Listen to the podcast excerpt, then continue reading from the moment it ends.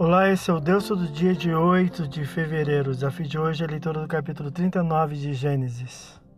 O foco do autor bíblico volta a incidir sobre José, sua venda ao Egito, sua prosperidade ali, a prisão injusta e todos os enrolados fatos que o levaram ao governo do Egito. Levado para o Egito pelos mercadores ismaelitas aos 17 anos, José é vendido a um oficial egípcio ligado à segurança de Faraó, versículo 1, tendo êxito em suas ações pela presença e auxílio divino, versículo 2, o que foi claramente detectado pelo oficial, versículo 3, que o posicionou sobre tudo em seu lar, incluindo seus bens, versículo 4, passando ele mesmo a ser abençoado por Deus com suas colheitas e animais, versículo 5, sem qualquer preocupação, versículo 6, mantendo o jovem José ali por cerca de 13 anos entre sua casa e a prisão. Da casa passará à prisão, da prisão ao trono. Potifar não imagina que tinha em casa não um hebreu insolente, nem um prisioneiro confiável, mas o futuro regente de seu país.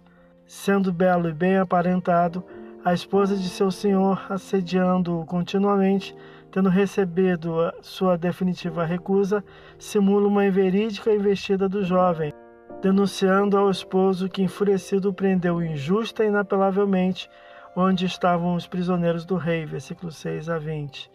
De forma análoga, se deu com José na prisão como se deu na casa de Potifar, sendo guiado e dirigido por Deus e sua presença, tratado por ele com bondade, fazendo-no simpático ao carcereiro, versículo 21, e a semelhança da casa de Potifar, fica responsável por tudo, versículo 22 a 23.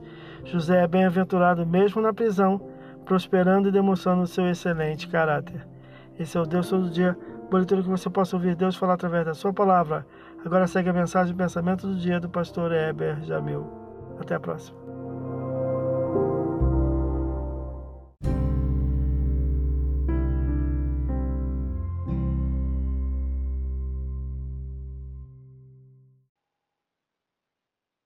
Pensamento do dia. Não tem pior situação para uma pessoa do que contender com Deus. É a pessoa que anda no sentido contrário à vontade de Deus, em sua obstinação de seguir o seu próprio caminho. Só crendo em Jesus é que a paz com Deus se estabelece. A contenda com Deus termina onde a fé genuína em Jesus se manifesta. Pastor Heber Jamil, que Deus te abençoe.